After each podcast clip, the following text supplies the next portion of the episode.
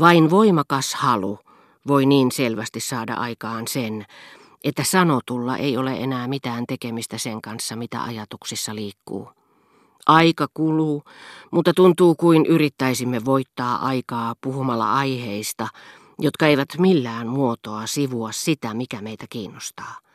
Juttu luistaa, vaikka lausetta, jonka haluaisi sanoa, olisi jo seurannut teko, jos nyt oletetaan, että sulasta välittömän toiminnan tuottamasta ilosta, uteliaisuudesta, millä sitä mahdollisesti seuraavia reaktioita odottaa, sanaakaan sanomatta, lupaa kysymättä, tuota tekoa ei ole jo tehty.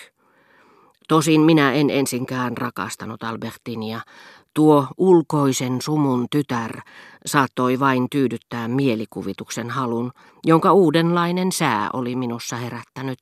Halun, joka sijoittui jonnekin keittotaitoa kysyvien ja suurimittaista kuvanveistotaitoa vaativien halujen välimaille. Sillä se sai minut uneksimaan, miltä tuntuisi liittää lihaansa jotakin siitä erillistä ja kuumaa – ja toisaalta kiinnittää makuulla olevan olemuksensa johonkin kohtaan erilainen ihmishahmo, niin kuin Eeva on jaloistaan kiinni Aatamin lantiossa siten, että heidän vartalonsa muodostavat miltei suoran kulman noissa Balbekin romaanisen katedraalin korkokuvissa, missä ne tyynen ylevästi, melkein kuin jossakin antiikin friisissä, kuvailevat naisen luomista. Jumalaa niissä saattelee kahden ministerin tavoin kaksi pientä enkeliä, kuin siivekkäät karkeloivat keijut, jotka talvi on yllättänyt ja säästänyt, joissa on helppo tunnistaa Herkulaanumin kupidot elossa vielä 1200-luvulla ja ulottamassa viimeistä ja väsähtänyttä, mutta silti juuri niin sulokasta lentoa kuin mitä heiltä saattaa odottaa yli pää sisään käytävän koko julkisivun. Mitä tulee nautintoon, joka tyydyttäessään haluni olisi vapauttanut minut noista unelmista, nautintoon, jota aivan yhtä halukkaasti olisin etsinyt kenestä tahansa kauniista naisesta, niin jos minulta olisi kysytty tuossa loputtomassa keskustelussa, jonka kuluessa olin vaiti vain siitä, mitä ajattelin, mihin perustui optimistinen olettamukseni tytön mahdollisesta myöntyväisyydestä, Olisin ehkä vastannut Albertinin äänen unohdettujen muotojen piirtäessä mieleeni hänen persoonallisuutensa ääriviivat, että sysäyksen tähän olettamukseen oli antanut tiettyjen sanojen ilmaantuminen hänen sanavarastoonsa. Ilmaisujen, jotka eivät aikaisemmin siihen kuuluneet, eivät ainakaan siinä merkityksessä, minkä hän nyt niille antoi. Kun hän sanoi, että Elstir oli tyhmä, puhkesin vastalauseisiin. Te ette nyt oikein ymmärtänyt, hän vastasi hymyillen. Minä tarkoitin vain, että hän oli typerä siinä tilanteessa. Minä tiedän kyllä erinomaisen hyvin, että hän on aivan omaa luokkaansa. Sanoakseen, että Fontainebleau golfkentällä kävi eleganttia väkeä, hän julisti varsin selektiivinen paikka. Käymästäni kaksintaistelusta puhuttaessa hän sanoi todistajistani, valioluokan todistajia, ja tarkastellessaan kasvojani hän tunnusti, että viikset hänen mielestään pukisivat minua. Hän meni jopa niin pitkälle, ja mahdollisuuteni näyttivät minusta silloin mahtavilta, että käytti termiä, josta olisin voinut vaikka vannoa. Hän ei vielä vuosi sitten tiennyt mitään sanoessaan, Gisellestä puhuessaan, että heidän viime tapaamisensa osui aika kaukaiseen ajankohtaan. En tarkoita, etteikö Albertin olisi jo minun Balbekissa ollessani omistanut varsin laatuun käypää valikoimaa noita ilmaisuja, jotka välittömästi paljastavat käyttäjänsä olevan lähtöisin hyvinvoivasta perheestä, sanontoja, jotka äiti vuosien mittaan luovuttaa varttuvalle tyttärelleen, niin kuin hän merkkipäivänä antaa tälle korujaankin. Kaikki olivat huomanneet, että Albertin oli lakannut olemasta pikkutyttö kun hän eräänä päivänä kiittäessään jonkun vieraan hänelle tuomasta lahjasta sanoi, tämä oli aivan liikaa. Rova Bontan ei ollut voinut olla vilkaisematta aviomiestään, joka oli vastannut, pahus, tyttöhän täyttää kohta 14. Lähestyvä naima-ikä korostui, kun Albertin puhuessaan tytöstä, joka ei ollut aivan sellainen kuin piti, sanoi levollisesti, Ei hänestä edes tiedä, onko hän sievä, semmoinen sotamaalaus hänellä on kasvoillaan.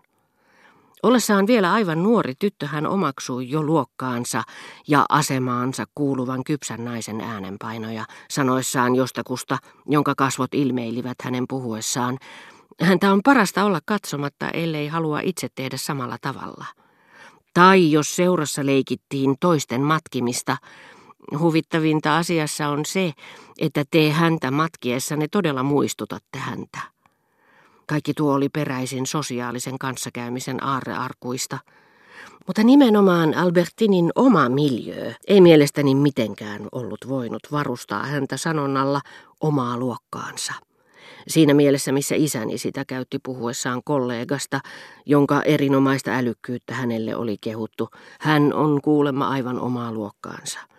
Selektiivinen, vaikkapa vain golfpelistä puhuttaessa, sopi mielestäni yhtä huonosti Simoneen perheeseen kuin termi selektio, valinta, yhdistyneenä adjektiiviin luonnollinen, satoja vuosia ennen Darwinia julkaistuun tekstiin.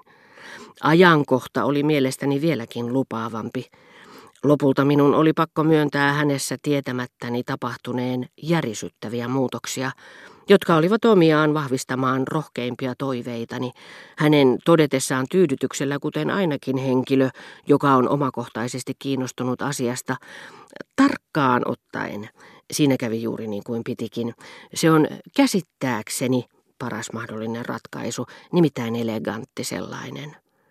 Se oli niin yllättävää, niin ilmeisen uutta kerrostumaa, se pani aavistamaan niin oikullisia retkiä alueille, joista hänellä ei ennen ollut aavistustakaan, että kuullessani tarkkaan ottaen vetäisin Albertinin lähemmäksi ja sanan käsittääkseni kohdalla painoin hänet vuoteilleni istumaan.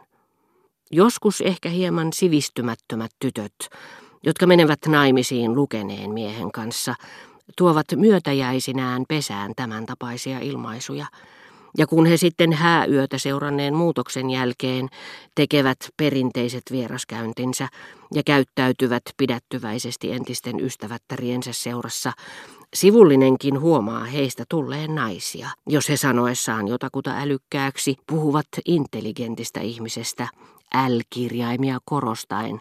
Se on siis nimenomaan muutoksen merkki. Ja minusta tuntui, että Albertinin uudet sanonnat olivat valovuosien päässä hänen entisestä tutusta sanavarastostaan.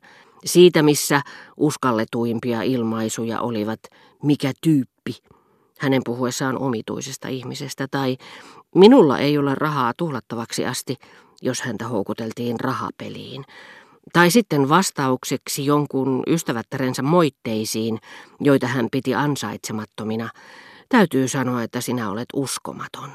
Kaikki lauseita, jotka kyseisissä tapauksissa sanelee melkein yhtä vanha porvarillinen perinne kuin magnifica, ja joita hieman suutahtanut ja asiastaan varma nuori tyttö käyttää, niin kuin on tapana sanoa, aivan luonnollisesti.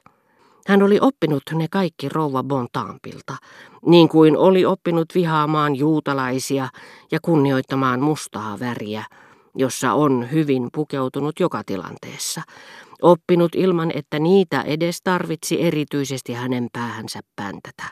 Niin kuin vastasyntyneiden peipposten sirkutus muotoutuu peipposvanhempien sirkutuksen mukaan, niin että niistäkin tulee oikeita peipposia.